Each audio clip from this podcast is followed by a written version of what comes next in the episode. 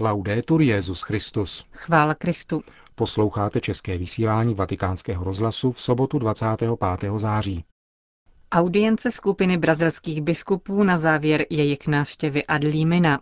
První plody návštěvy Benedikta XVI. ve Velké Británii. A homilie otce Richarda Čemuse k 26. neděli v mezidobí. K tomu vám hezký poslech přejí Johana Bronková a Milan Glázer. Zprávy vatikánského rozhlasu. Vatikán. V základu duchovní krize naší doby stojí nedocenění milosti odpuštění, řekl papež při audienci další skupiny biskupů z Brazílie, tentokrát z východního regionu země, kteří jsou v Římě na návštěvě Adlímina.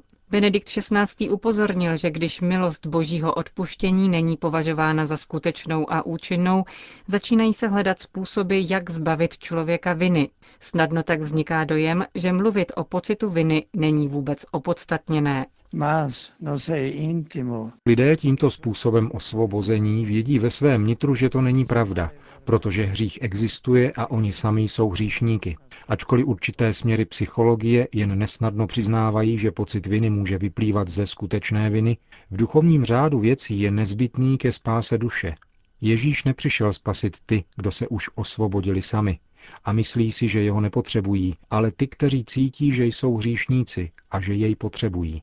Potřebujeme odpuštění, které je trestí každé skutečné reformy. Vnitřní obnova člověka se stává také centrem obnovy společenství. V míře, v jaké se uskutečňuje očišťování, také cesta vzhůru, zpočátku obtížná, stává se stále radostnější. Tato radost by měla stále více tryskat z církve a šířit se po světě, protože církev je mládím světa. Vídeň. Historická bádání potvrzují, že v prvním tisíciletí existovaly v církvi společně papežský primát i biskupská kolegialita. To je výsledek zasedání smíšené teologické komise mezi katolickou a pravoslavnou církví, které dnes skončilo ve Vídni. Jeho účastníci to sdělili novinářům na včerejší tiskové konferenci. Podstatné je, že primát nemůže existovat bez kolegiality, ale nemůže existovat ani kolegialita bez primátu. Primát je tedy podstatným prvkem církve. Nejdůležitější, co vychází najevo z našich diskuzí, je fakt, že historie prvního tisíciletí potvrzuje správnost rozhodnutí, která jsme přijali na předchozím zasedání v Raveně, Jinými slovy, v prvním tisíciletí byla uznávána zvláštní role římského biskupa v církvi. Historickým faktem je však i to, že biskup Říma nejednal bez konzultace s ostatními biskupy, jak v rámci vlastního regionu, tak v rámci všeobecné církve. Objevujeme to v dějinách a domnívám se, že je to vážný krok. Říká arcibiskup Ziziulas z řecké pravoslavné církve, který byl předsedou pravoslavné strany na jednáních ve Vídni. O čem se mluví?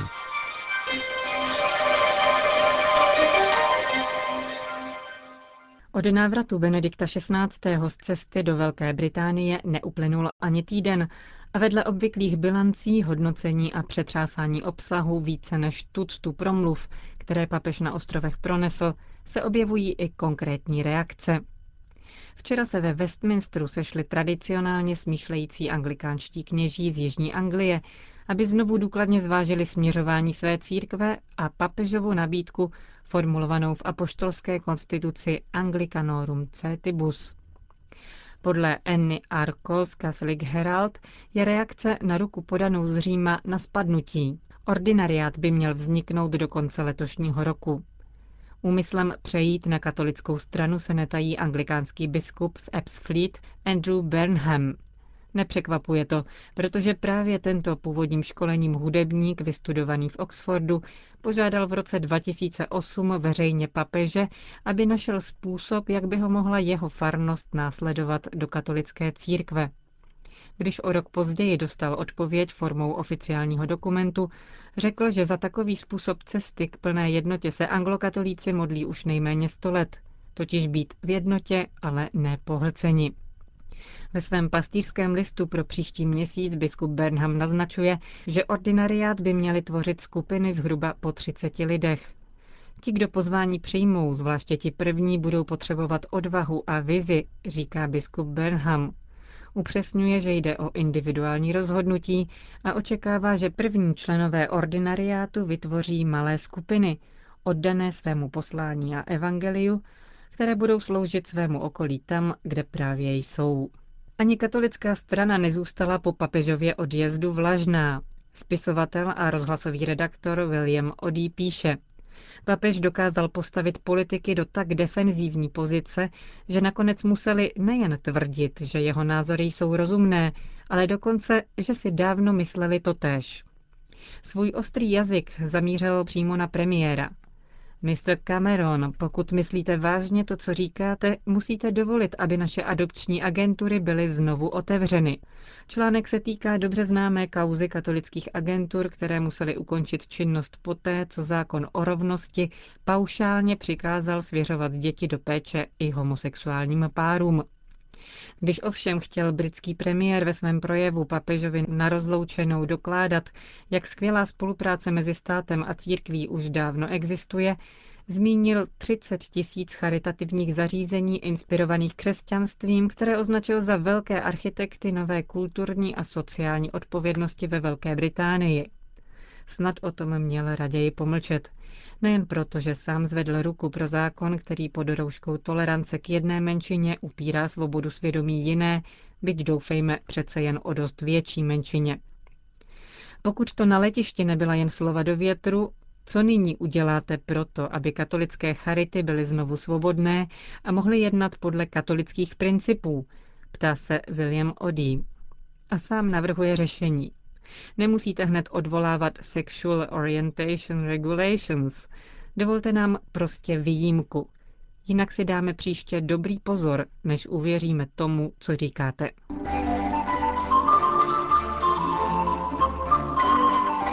Homílí k 26. neděli v mezidobí nazval otec Richard Čemus Lazar Aneb škoda lásky. Neměl jsem rád škodovky. Vysvětlím proč. Blázen do aut je snad každý kluk. Ani mne to neminulo, takže jsem znal z obrázků snad všechny automobilové značky světa.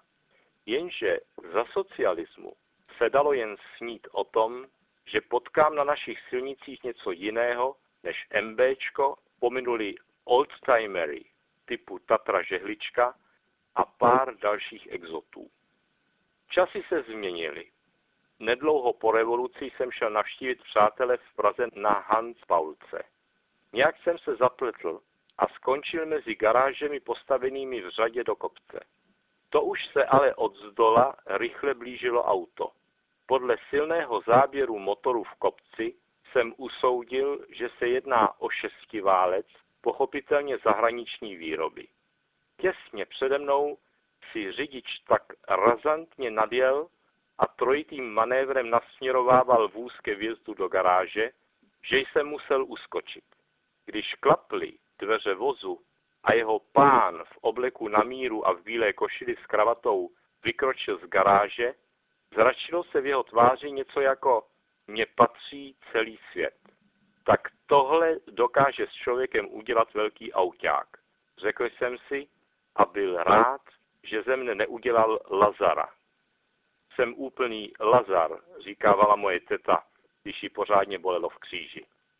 Kdo je to Lazar? V Evangeliu se vyskytují dva.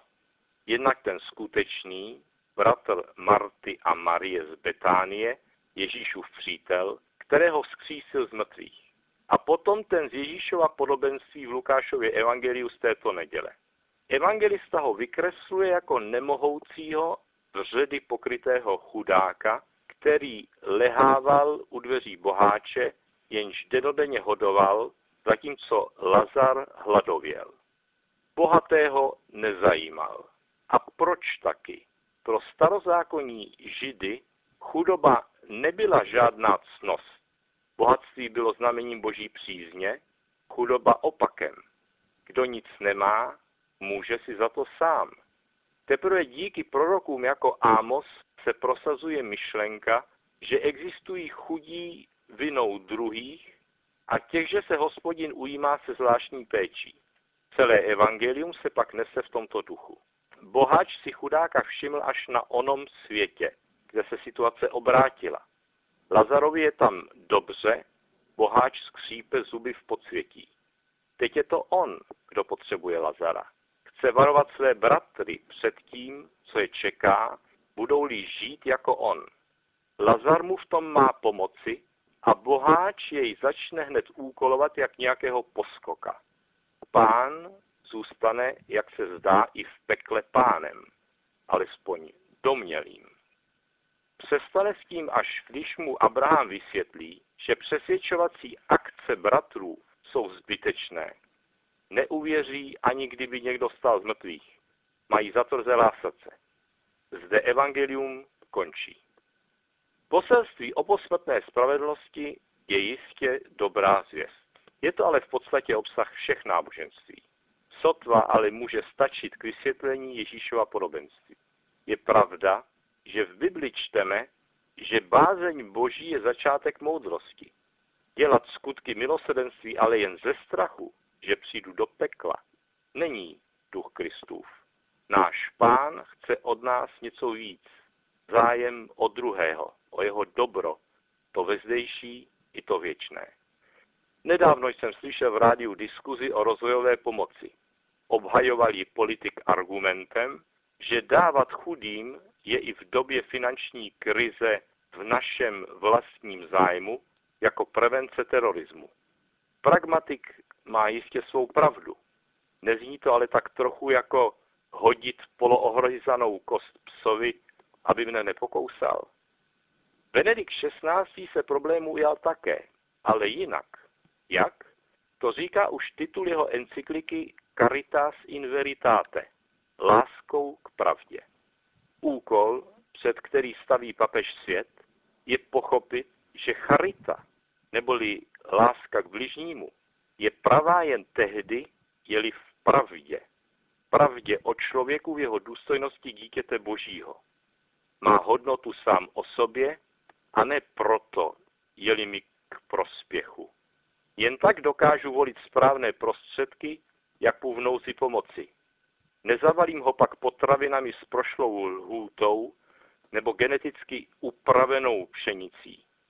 Možná mu moc nedám, ale budu si lámat hlavu, jak by vypěstoval něco sám. V každém případě to ale bude ze starosti o něj.